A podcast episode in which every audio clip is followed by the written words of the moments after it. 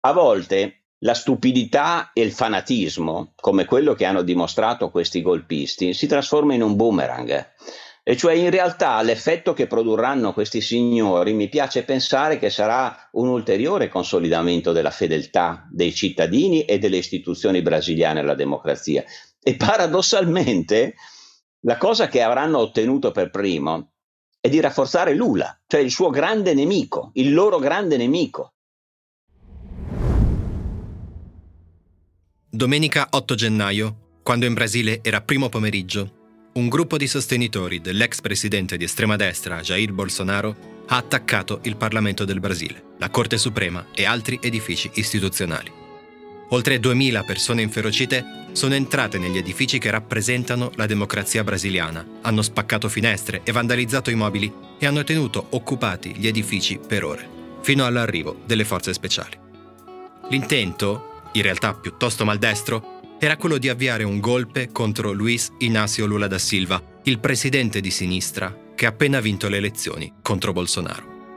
L'assalto al Parlamento brasiliano è arrivato precisamente due anni dopo quello del 6 gennaio del 2021 a Washington, quando un gruppo di sostenitori dell'ex presidente di estrema destra Donald Trump fece quasi la stessa cosa e ovviamente i paragoni si sono sprecati. Ci sono delle somiglianze evidenti, ma ci sono anche delle grosse differenze, a partire dal fatto che la risposta del governo brasiliano è stata eccezionalmente decisa. Nel giro di 24 ore, in Brasile erano state arrestate 1500 persone legate al tentato golpe.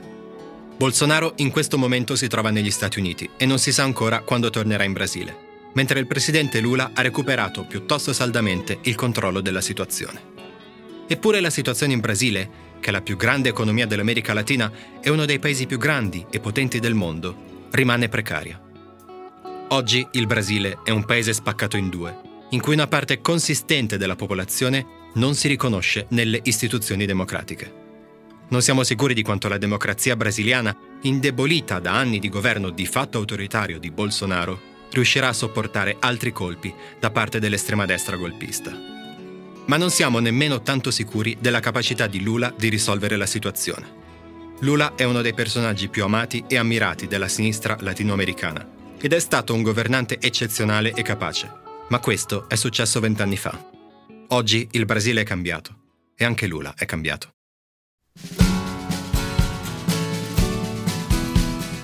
Loris Zanatta è professore di storia e istituzioni delle Americhe all'Università di Bologna e da tanti anni si occupa di politica latinoamericana e dell'ascesa dei movimenti populisti in Brasile e non solo.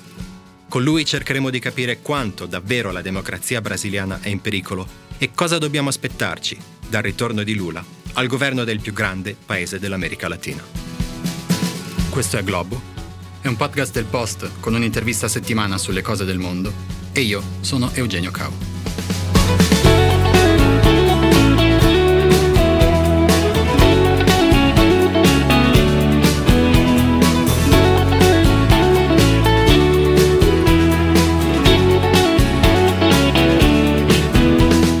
Loris Zanatta, benvenuto.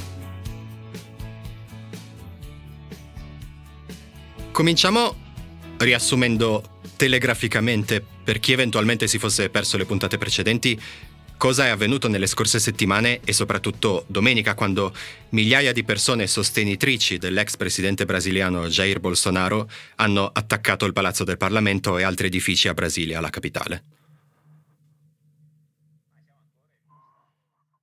E quindi ci limitiamo a descrivere quello che abbiamo visto tutti quanti con i nostri occhi nelle immagini televisive, e cioè che a non molti giorni dall'ingresso al Palazzo di Planalto, che è il palazzo in cui ha sede la Presidenza della Repubblica Brasiliana, a pochi giorni dall'ingresso del nuovo Presidente Costituzionale, quindi del Presidente Lula da Silva, che si è insediato il primo gennaio in una cerimonia pubblica, a pochi giorni ma non saprei nemmeno come chiamarla, userei un termine un po' âgé, una turba eh, di militanti del candidato sconfitto, e cioè Jair Bolsonaro, sconfitto di misura bisogna dire, perché le elezioni hanno dato un risultato di quasi parità, ma con la vittoria legittima e democratica di Lula, una turba di militanti qualche migliaio, mm, secondo quanto è stato misurato, di Jair Bolsonaro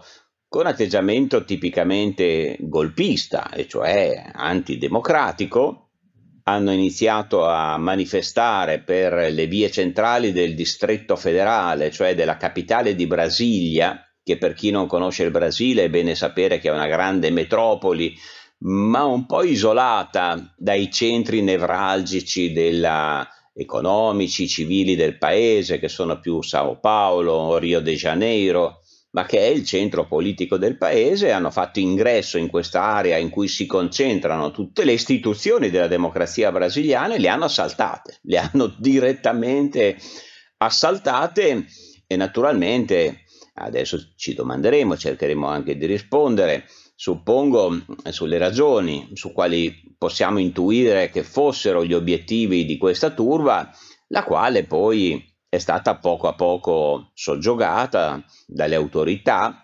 In un primo momento il ministro della difesa del governo Lula ha dimostrato un atteggiamento abbastanza, non dico tiepido, ma inefficace, sì, anche perché voci di un tentativo golpista di questo genere di frange estremiste del movimento di Bolsonaro c'erano ed è presumibile che oltre a voci ci fossero anche delle prove, degli indizi, quindi il Ministero della Difesa è stato piuttosto inefficace, ma poi e soprattutto il Ministero della Giustizia e poi la Corte federale la Corte Suprema federale sono intervenuti in modo molto più efficace, eh, sono riuscite inviando le autorità sia di, di polizia essenzialmente federale a ristabilire l'ordine. Naturalmente un ordine ancora precario perché stiamo parlando di avvenimenti appena avvenuti ma in termini generali possiamo dire che questo tentativo di golpe, se così lo vogliamo chiamare, è fallito.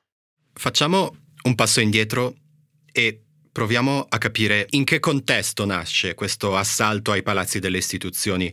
Ovviamente, come lei diceva, il punto di partenza sono le elezioni di ottobre, ma ancora prima, prima del voto, Bolsonaro aveva iniziato a soffiare sulle teorie del complotto e sull'idea che se lui avesse perso le elezioni, automaticamente il voto sarebbe stato truccato e automaticamente i suoi sostenitori si sarebbero dovuti sollevare contro una democrazia che secondo loro, ma non secondo i fatti ovviamente, era, era falsata. Come siamo arrivati a questo assalto al Parlamento? Ma possiamo distinguere eh, la congiuntura, e cioè gli avvenimenti di questi ultimi anni che hanno condotto a questa crisi, a questo showdown, possiamo distinguerlo da elementi più strutturali di più lungo periodo, senza i quali è molto difficile comprendere quello che è accaduto in questi giorni.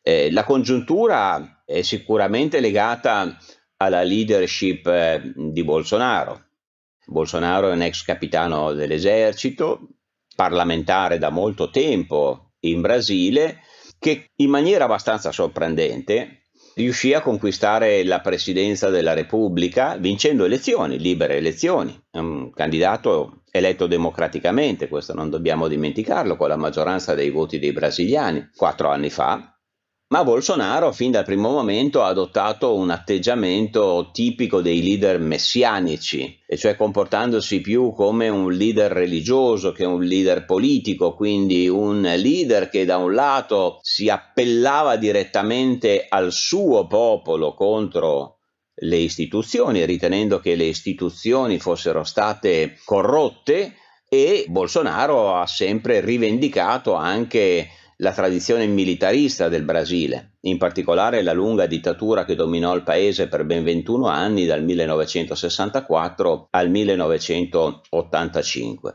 Quindi diciamo pure che Bolsonaro in questo senso è un fenomeno tipicamente brasiliano, ma in realtà non solo brasiliano in questa epoca in America Latina e anche altrove, cioè un leader eletto democraticamente che in realtà non condivide lo spirito della democrazia di tipo liberale e quindi diventa un pericoloso cavallo di Troia all'interno degli stessi meccanismi democratici.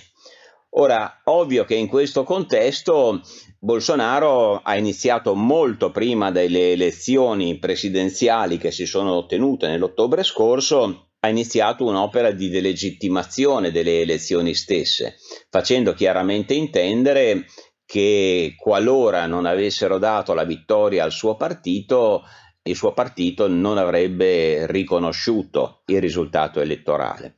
E in qualche misura così è stato, anche se onestamente bisogna dire che il risultato elettorale di Bolsonaro è stato molto migliore di quanto tutti ci aspettavamo e i sondaggi predicevano, perché effettivamente la sconfitta elettorale è stata molto ristretta e così Bolsonaro può più credibilmente seminare il sospetto che vi sia stata frode elettorale, quando francamente non mi risulta che vi siano delle prove significative. Questa è la congiuntura, sono i fatti.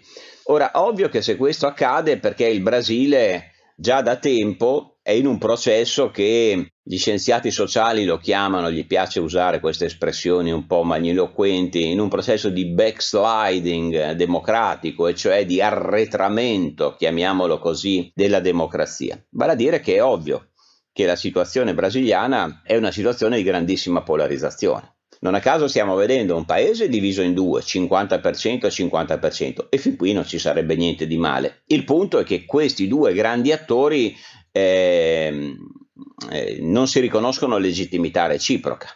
Cioè, per intenderci, per Lula Bolsonaro è un pericoloso fascista e per Bolsonaro Lula è un pericoloso comunista. E quindi la convivenza è molto, è molto difficile in questo senso davvero vediamo la fotografia di uno backsliding della democrazia brasiliana, perché in fondo la democrazia brasiliana, soprattutto negli anni 90 e anche negli anni 2000, quando si, vi furono i primi due mandati presidenziali dello stesso Lula da Silva, dal 2002 al 2010, il Brasile sembrava un paese in via di consolidamento delle sue istituzioni democratiche, dopodiché c'è stata una degenerazione. La degenerazione è dovuta anche a grandi crisi di corruzione. Il Brasile è stato travolto sia nei governi di Lula, sia successivamente durante i governi sempre del Partito dei lavoratori di Gilma Rousseff, da grandissimi scandali, da vere e proprie depredazioni della cassa pubblica di cui il Partito dei lavoratori inevitabilmente, sembra, essendo un partito al potere, porta la maggiore responsabilità ma che ha coinvolto un po' tutto il sistema politico brasiliano, il che ha generato una tipica onda antipolitica. Le conosciamo bene, le abbiamo viste un po' dappertutto, anche in Europa. E questa onda antipolitica ha finito per favorire un movimento tendenzialmente antisistemico come quello di Jair Bolsonaro, per cui oggi il paese è spaccato ma è spaccato non più tra due partiti che si riconoscono legittimità reciproca, ma tra due partiti che sono non solo agli antipodi, ma che la loro maggior ragione d'essere è combattere l'avversario.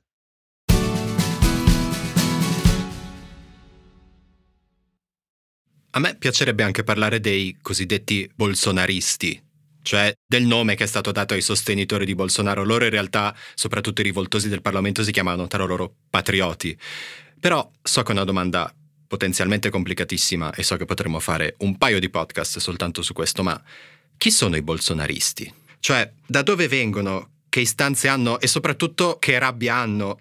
Cos'è questa rabbia che si è coagulata attorno a Bolsonaro e che poi è scoppiata nell'assalto al Parlamento? Naturalmente non esiste un profilo idealtipico no, del bolsonarista, altrimenti i bolsonaristi sarebbero una piccola setta omogenea con identità facilmente riconoscibile e non rappresenterebbero la metà di un paese delle dimensioni del Brasile, quindi di dimensioni continentali. Per capire il bolsonarismo dobbiamo un attimo raffreddare la mente, e cioè non farci prendere troppo dalle emozioni di questi giorni.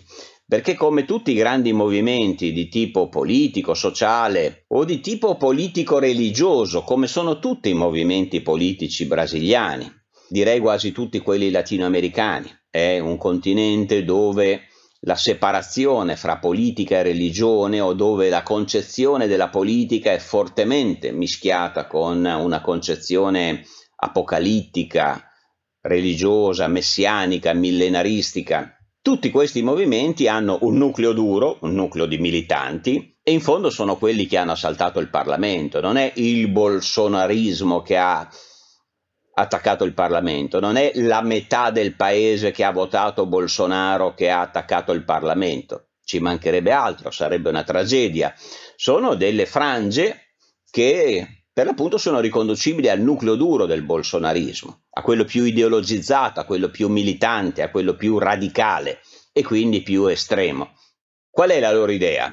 Beh, giustamente ha detto si definiscono patrioti. Ed è interessante il termine perché tutti i movimenti di tipo populista, questo è il termine adeguato per definirlo, che sia Bolsonaro, ma attenzione perché in parte questa ideologia riguarda anche i militanti più radicali dell'altro fronte politico, quello di Lula, si ritengono in qualche modo i monopolisti, diciamo così, della identità della nazione. E cioè generalmente il militante bolsonarista più radicale ritiene che la nazione sia un'essenza, la nas- l'essenza implichi una identità e che questa identità, che è un'identità mitica, è stata violata.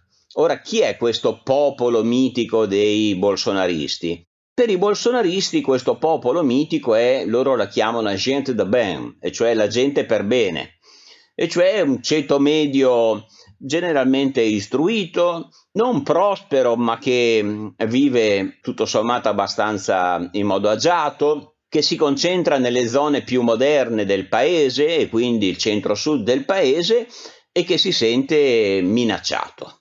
Si sente minacciato sia sul piano socio-economico, perché il Partito dei Lavoratori ha riservato gran parte delle risorse economiche ad altre regioni del paese più arretrate, creandosi una robusta clientela politica, soprattutto nel nord-est, si sente minacciato in termini morali, non a caso la, la, dimensione prevalente di questo conflitto è di tipo morale. I bolsonaristi duri e puri accusano il partito dei lavoratori di Lula di essere antinazionale perché hanno violato con le loro leggi, soprattutto riguardanti il riconoscimento dei diritti delle minoranze etniche o dei diritti sessuali eh, non tradizionali o cose di questo genere, di essere estranei alla morale tradizionale del popolo brasiliano e se loro sono l'identità del popolo, ovvio che l'avversario politico diventa l'antipopolo, il nemico del popolo, non ci si può vivere insieme perché è come vivere con una malattia che ti corrode dall'interno l'organismo. Da qui la loro violenza, da qui la loro grande intolleranza.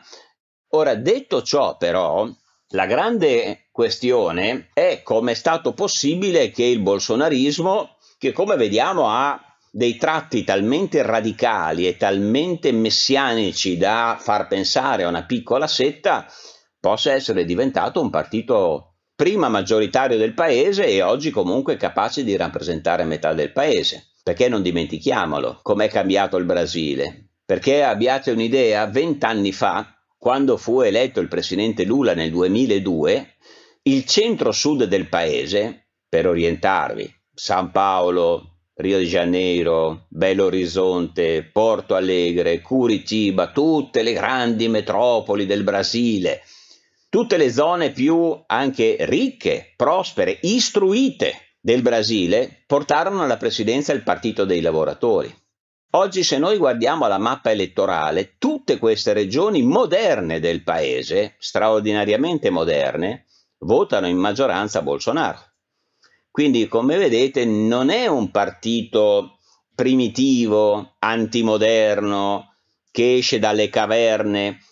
Evidentemente è stato capace di raccogliere un malessere molto profondo, altrimenti non si spiega questo cambiamento radicale dell'opinione pubblica. Ora, il grosso dell'elettore di Bolsonaro però non va confuso con questo nucleo duro così come il grosso dell'elettore di Lula non va confuso con i militanti più radicali che invece magari inneggiano al regime cubano o altri regimi autoritari dell'America Latina.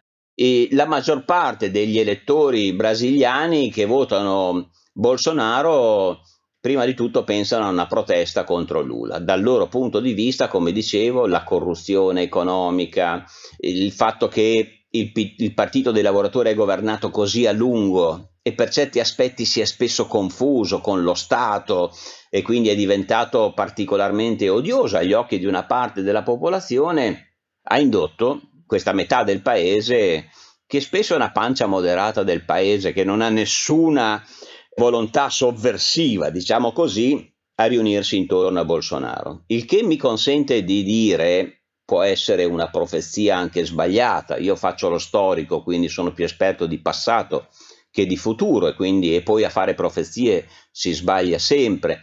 Però io ho l'impressione, e vedo che non sono l'unico a pensarla così, che il fatto che questo nucleo duro del bolsonarismo sia ricorso alla violenza contro le istituzioni della democrazia non gioverà al bolsonarismo, anzi gli creerà danni enormi e alla fine mi piace pensare che paradossalmente avrà degli effetti positivi per il Brasile, perché tutto sommato questa radicalizzazione, la radicalizzazione non giova mai a nessuno, non gioverà all'immagine del bolsonarismo e ritengo che questa pancia democratica che ha votato Bolsonaro per protesta non sia disposto a seguirlo come il pifferaio magico fin nel pozzo della violenza e che piano piano inizierà a cercare un'alternativa, che verosimilmente sarà un'alternativa più ragionevole, moderata, sensata, a meno che naturalmente la polarizzazione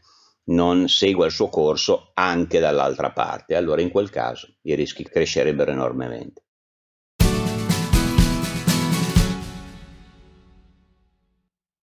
Parliamo proprio di, di, questo, della tenuta delle istituzioni democratiche brasiliane. Ovviamente il paragone più lampante con quello che è successo l'8 gennaio a Brasilia è il 6 gennaio del 2021 a Washington, l'assalto al congresso americano.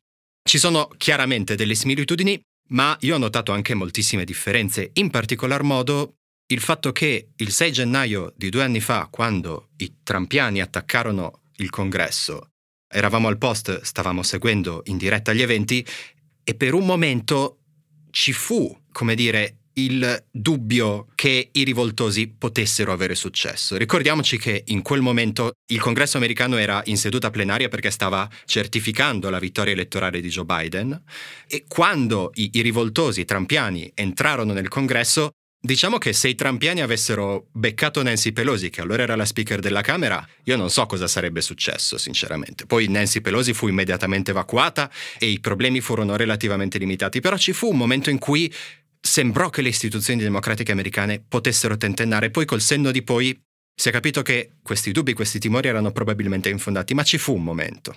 In Brasile a me non è sembrato, anzitutto perché il Parlamento era vuoto, così come gli altri palazzi istituzionali che sono stati assaltati. E poi perché di fatto le violenze sono state anche minori, ricordiamoci che negli Stati Uniti ci sono stati cinque morti, in Brasile nessuno e diciamo che è stato forse un evento un po' più limitato, un po' più contenuto? Ah, è una, una buona domanda e una buona osservazione. Io un po' per scherzo, ma molto sul serio, dico sempre che in realtà non dobbiamo comparare il Brasile o gli altri paesi latinoamericani agli Stati Uniti o a quanto è accaduto in termini di involuzione democratica negli Stati Uniti con Trump, ma semmai potremmo analizzare il fenomeno Trump come un fenomeno di latinoamericanizzazione della politica statunitense. Ovvio che questo parallelismo ci impone la domanda, e cioè il Brasile non ha 200 erotti anni di democrazia, ovviamente, non è figlio del liberalismo, del costituzionalismo, della divisione dei poteri, della libertà religiosa, per nulla. All'opposto, la tradizione, fin dai tempi della colonia brasiliana, come tutta quella latinoamericana, è proprio agli antipodi. Il seme della libertà politica è tutto da costruire, perché non c'era in origine come c'era negli Stati Uniti. Quindi è ovvio che la domanda che sorge spontanea è il Brasile ha gli anticorpi democratici? E cioè dinanzi a sfide di questo genere, le sue istituzioni, la sua opinione pubblica, il suo tessuto sociale, ha gli anticorpi per reagire e mantenere la democrazia? Questa è la domanda inevitabile. E naturalmente la prima cosa che mi viene in mente è che quei militanti bolsonaristi che hanno assaltato i poteri dello Stato scommettevano sulla risposta no, il Brasile non ha gli anticorpi. Perché è ovvio che quella masnada di, di bolsonaristi molto pittoreschi, no? Il Brasile è tendenzialmente un paese anche simpaticamente, questa volta no, pittoresco, ma non è che volessero fare un colpo di Stato. Non si fa un colpo di Stato entrando in un Parlamento vuoto in 2000. Fa ridere. I colpi di Stato le fanno le forze armate. I colpi di Stato le fanno le istituzioni che sono in grado effettivamente di prendere il potere ed esercitarlo. E l'America Latina ha una lunga tradizione in proposito. Qual era la scommessa di questi facinorosi? No? E la scommessa era creare un'impressione di ingovernabilità. Come dire, vedete, le istituzioni dello Stato non sono più legittime perché non sono in condizioni di mantenere l'ordine, di esercitare democraticamente il potere. Una volta in America Latina questo processo si chiamava bussare alle porte delle caserme, e cioè vedete è tutto un caos, militari pensateci voi. In questo senso, seguaci di Bolsonaro, questi militanti avevano probabilmente in mente il 1964, cioè quando i militari presero il potere, perché all'epoca accadde qualcosa del genere. Effettivamente l'impressione era di un Brasile instabile, ingovernabile, in pieno declino economico che solo i militari potevano salvare intervenendo e prendendo il controllo della situazione. Questo era il disegno. Ora noi non sappiamo che cosa si muove nelle caserme brasiliane. Le forze armate hanno recuperato una parte del potere che avevano perduto, su questo non c'è dubbio. Però siamo nel 2023, non nel 1964. E se devo dare una risposta, sarò abbastanza tassativo su questo, anche a rischio poi di essere smentito dai fatti. No, io penso che il Brasile abbia gli anticorpi democratici. Penso che abbia dei solidi anticorpi democratici e lo abbia già dimostrato in molti casi. Non a caso, la reazione contro questo tentativo di golpe è stata esemplare è stata esemplare, e cioè il paese a partire dalla stampa, dalle categorie professionali, a partire dalle associazioni della società civile, dai sindacati, dalle chiese, dagli stessi bolsonaristi moderati, dagli stessi elettori bolsonaristi che hanno detto no, noi non siamo questo, non mischiamoci con questi matti che vogliono abbattere la democrazia. Il Brasile ha dimostrato che gli anticorpi ci sono e io sono piuttosto convinto che ci siano, spero di non essere smentito e dirò di più. A volte la stupidità e il fanatismo, come quello che hanno dimostrato questi golpisti, si trasforma in un boomerang. E cioè in realtà l'effetto che produrranno questi signori mi piace pensare che sarà un ulteriore consolidamento della fedeltà dei cittadini e delle istituzioni brasiliane alla democrazia.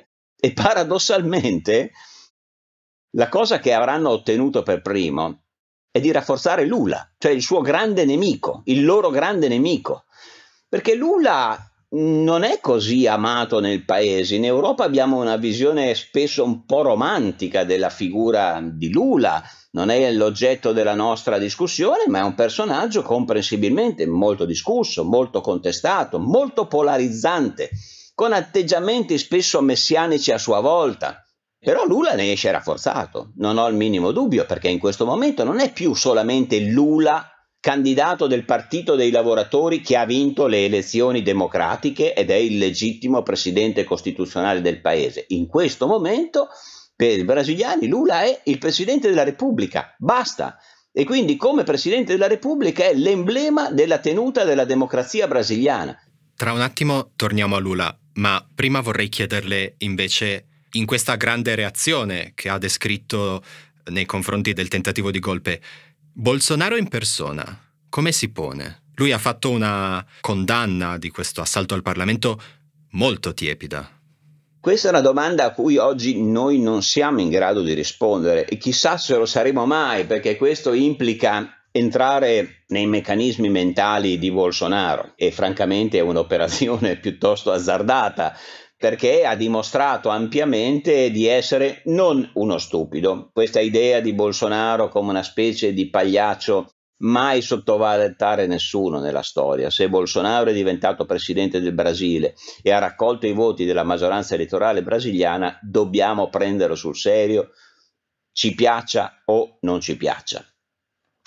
Cosa passa per la mente di Bolsonaro non lo sappiamo. Si può ipotizzare di tutto. Si può anche ipotizzare che Bolsonaro è uscito, cioè è andato via dal Brasile. Saprete che si trova a Miami, tra l'altro è stato appena internato in una clinica.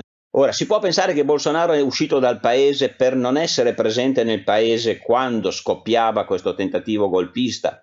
Chi lo sa, è una possibilità, non escluderei nulla. Ora però, o Bolsonaro aveva e ancora ha informazioni sufficienti che gli fanno credere che in realtà le cose non stanno come io sto dicendo, e cioè che in realtà le forze armate brasiliane stanno dalla sua parte, che sono disposte a intervenire. Sicuramente Bolsonaro ha più informazioni di noi. Io, ripeto, lo ritengo uno scenario, in questo momento uso una parola forte, delirante. Non mi pare che esistano nemmeno remotamente le condizioni perché le forze armate brasiliane pensino di prendere il potere. Non esistono le condizioni storiche, sociali, economiche, il paese sarebbe ingovernabile, le forze armate vogliono un paese stabile, perché la cosa che importa di più alle forze armate è lo sviluppo, il Brasile potenza nel mondo. Quindi, però possiamo pensare che Bolsonaro ci credesse davvero. Se è così, ad ogni modo, secondo me Bolsonaro, proprio perché non è semplicemente un pagliaccio e ha dimostrato di avere come minimo fiuto politico, probabilmente starà già maturando l'idea che gli conviene prendere le distanze da quanto è accaduto. Per adesso l'ha fatto in modo timido, però l'ha fatto e probabilmente lo farà sempre di più. Perché ovviamente se l'immagine che prevale è questi 2000 matti, golpisti, li ha mandati Bolsonaro, lui non può non capire che questo significa il suo declino come leader politico. Quindi probabilmente vedremo poco a poco, chi lo sa, uno scolorimento della leadership di Bolsonaro e si aprirà la domanda beh, chi è il successore e soprattutto il successore vuole seguire questi 2000 fanatici o vuole in qualche modo riportare il bolsonarismo a una dimensione più civilizzata. Io scommetto su quest'ultimo scenario, mi sembra ampiamente il più probabile.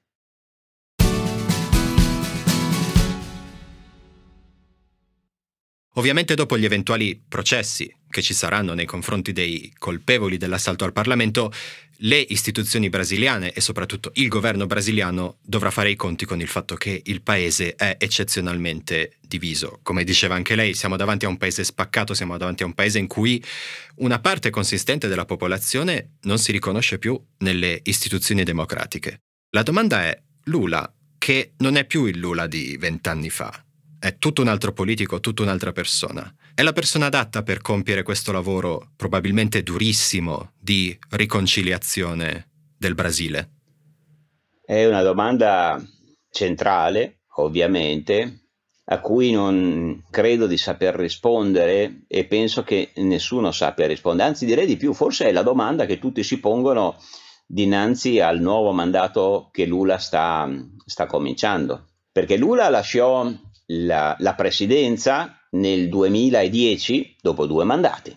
La Costituzione brasiliana prevede che è possibile fare due mandati consecutivi e poi basta. E quindi lui, giustamente, come prevede la Costituzione, nel 2010 lasciò il mandato con un tasso di popolarità elevatissimo. Per varie circostanze che non stiamo qui ad indagare. In parte fu un po' un governo, perché fu un governo pragmatico, sensato, preparato cosa che non era di poco conto, e Lula ebbe anche molta fortuna, su questo non si può negare, perché gli toccò di governare forse la congiuntura economica più favorevole mai esistita in Brasile e in tutta l'America Latina dalla seconda metà dell'Ottocento, perché abbiate un'idea. Quindi ovviamente ebbe un contesto particolarmente favorevole, ma ne approfittò bene, quindi uscì con un elevatissimo tasso di popolarità.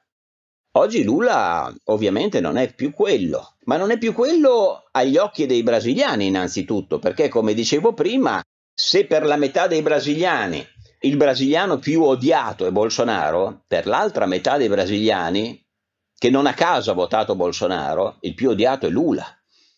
molti studiosi, ma anche osservatori, hanno notato come con il tempo anche la figura di Lula e anche l'esercizio del potere da parte di Lula è andata cambiando. In qualche modo lo stesso Lula ha favorito, incoraggiato questa tradizione brasiliana e latinoamericana di mescolare le categorie politiche e religiose. Non a caso gli studiosi usano la categoria del lulismo, e cioè che cosa vuole dire? Vuole dire che se in un primo momento Lula era la, come dire, l'immagine del Brasile che si era opposto alla dittatura, che aveva creato sindacati, che aveva creato movimenti sociali, che li aveva organizzato, che aveva favorito una elevata mobilità sociale nel paese. Era considerato però un uomo delle istituzioni, con il tempo anche Lula ha indugiato molto negli aspetti messianici della politica. Il lulismo significa un po' questo, cioè che poco a poco anche Lula ha iniziato a vestire i panni del santone, del salvatore della patria, nell'idea che il suo popolo, e quindi soprattutto il popolo dei lavoratori, delle minoranze, dei poveri del nord-est, che il suo popolo era tutto il popolo. E quindi questo ovviamente è unito agli scandali che dicevo di corruzione, unito al fatto che, che, la fortuna non dura sempre e che quindi a partire dal 2013 poi la congiuntura economica internazionale cambiò radicalmente e quindi la presidente che lui scelse per succedergli eh, andò incontro a una tremenda recessione economica in Brasile, tremenda tra il 2013 e il 2016 per intenderci, eh, ovviamente l'immagine di Lula è profondamente cambiata per non aggiungere poi il fatto che anche tra i sostenitori di Lula, come in tutti i grandi movimenti politici, c'è una pancia moderata o diciamo riformista che aderisce sinceramente e profondamente alle istituzioni democratiche, ma anche in, quel, in questo caso ci sono settori non così piccoli oltranzisti, radicali,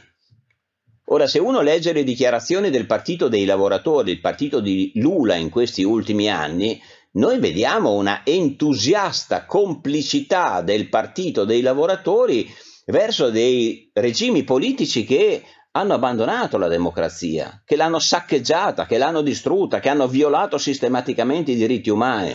Non mi riferisco solamente a Cuba, ma mi riferisco ancora una volta al Nicaragua, mi riferisco al Venezuela e purtroppo le frange più radicali del Partito dei Lavoratori non sono semplicemente tolleranti con questi regimi, li, li sostengono apertamente. Il che inevitabilmente per una parte dell'opinione pubblica brasiliana, e se io fossi brasiliano me la farei anch'io questa domanda, e cioè quanto sono credibili nella difesa della democrazia se quando la violano a casa loro la difendono, ma quando la massacrano altrove difendono i massacratori della democrazia? Dov'è la coerenza? Questo è un nodo irrisolto degli alleati di Lula. Ora, detto questo, quindi, la grande domanda, e lo vedremo nei prossimi anni, la grande domanda è, Lula non è più lo stesso del 2002, ma quanto è cambiato? Come è cambiato? E la domanda è, quando nel 2002 arrivò alla presidenza e dimostrò una grande capacità di governo, non c'è dubbio, io ho grande ammirazione per i primi due mandati di Lula, soprattutto per il primo. Quando andò alla presidenza nel 2002 si trovò al timone di uno dei paesi più importanti della Terra, una delle maggiori economie del mondo, un paese democratico, diversificato, con una società civile straordinariamente ricca, un capitale umano straordinariamente promettente. E lo capì e si comportò di conseguenza, quindi adottò un atteggiamento straordinariamente pragmatico, sensato, razionale capì che bisognava attrarre investimenti nel paese, che per attrarre investimenti ci voleva sicurezza giuridica, che non si potevano adottare delle politiche di retorica nazionalista o cose di questo genere. Intessè delle alleanze, delle alleanze sia politiche sia intellettuali con settori che erano ideologicamente lontani da lui.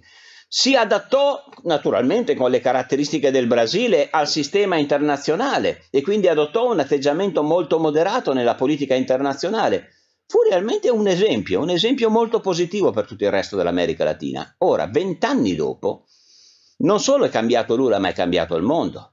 All'epoca era finita da poco la guerra fredda, si era ancora nel cosiddetto Washington Consensus, e cioè esisteva un consenso democratico, liberale, favorevole all'economia di mercato, più o meno radicale, uno può condividerlo o meno, ma esisteva questo consenso all'inizio del 2000. Quindi Lula si adattò e lo fece molto bene ed ottenne degli ottimi risultati. Oggi non è più così. Oggi non esiste più questo consenso democratico. Oggi nel mondo c'è l'ascesa di portentose potenze che non si richiamano ai valori liberal democratici. E oggi il primo partner economico del Brasile è la Cina. E Lula negli ultimi anni ha dimostrato una forte simpatia non solo per la Cina e altri regimi autocratici, ma anche per vari paesi arabi, persino per paesi arabi che si richiamano all'integralismo islamico. Eh, quindi tutti ce lo chiediamo, tutti ce lo chiediamo e se lo chiederanno i brasiliani, essendo mutato così radicalmente il contesto, poiché i venti di oggi non spirano più a favore dei valori liberali, non spirano più a favore delle economie di mercato, delle democrazie di tipo rappresentativo, poiché il vento è così profondamente cambiato. Lula manterrà le posizioni del 2002 o cambierà radicalmente anche lui e tornerà al suo vecchio, diciamo, pedigree di tipo antisistemico, antiliberale, anticapitalista? Non lo so. Non lo so. Io spero di no, ma non solo perché io non condivido questi valori personalmente, ma perché penso che per il Brasile sarebbe una tragedia. Il Brasile ha bisogno di inserirsi in un mondo liberale e democratico e come ho detto l'opinione pubblica del Brasile è un'opinione pubblica tutto sommato fedele a queste istituzioni. Quindi è quello che vedremo. Quindi per tirare le somme della sua domanda, Lula è la persona più adatta? Non lo so. La mia risposta è che non lo so ma tutto sommato è irrilevante perché i brasiliani hanno scelto lui e quindi è giusto che, che sia lui e, e vedremo.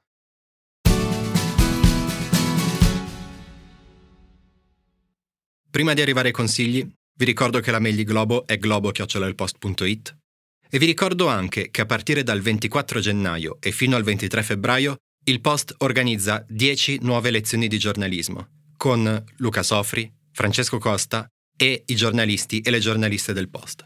Le lezioni si terranno due volte alla settimana e ci si può iscrivere sul sito del Post fino al 20 gennaio. E ora, Loris Zanatta le chiedo tre consigli. Libri, serie tv, film, altri podcast che l'hanno ispirata e che vorrebbe suggerire. Naturalmente dinanzi a una domanda del genere si apre un, un, oceano sterminato e uno quando è davanti all'oceano si dimentica in realtà di tutto ciò che gli piace di più o non sa scegliere perché sono troppe le cose. Io quindi reagisco cercando delle indicazioni di, di lettura e eh, lascio da parte gli altri generi che pratico, che amo, ma delle indicazioni di lettura che siano coerenti con eh, queste piccole pillole che ho cercato di riflessione, di cui poi ognuno fa quello che, che vuole naturalmente.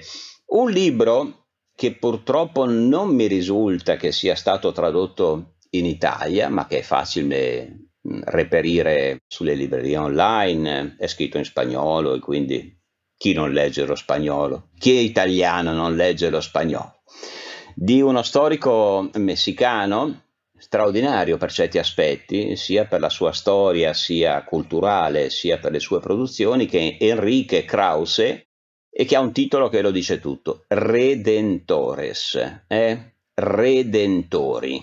E in fondo le figure di cui abbiamo parlato oggi, più Bolsonaro che Lula, appartengono più alla figura dei redentori che non dei politici. E quindi è una, una serie di biografie di grandi figure della storia latinoamericana interpretate alla luce della categoria dei redentores, per l'appunto. E un altro libro che mi fa piacere segnalare che è di un grande intellettuale venezuelano che morì suicida negli anni Ottanta e che è completamente dimenticato, perché in Italia ci piace pensare all'America Latina dalla prospettiva dei redentores, ma a noi ci piace pensare all'America Latina come luogo di mitologie religiose, di terre promesse, dove probabilmente non ci piacerebbe vivere, ma dove ci piace pensare che qualcuno esista.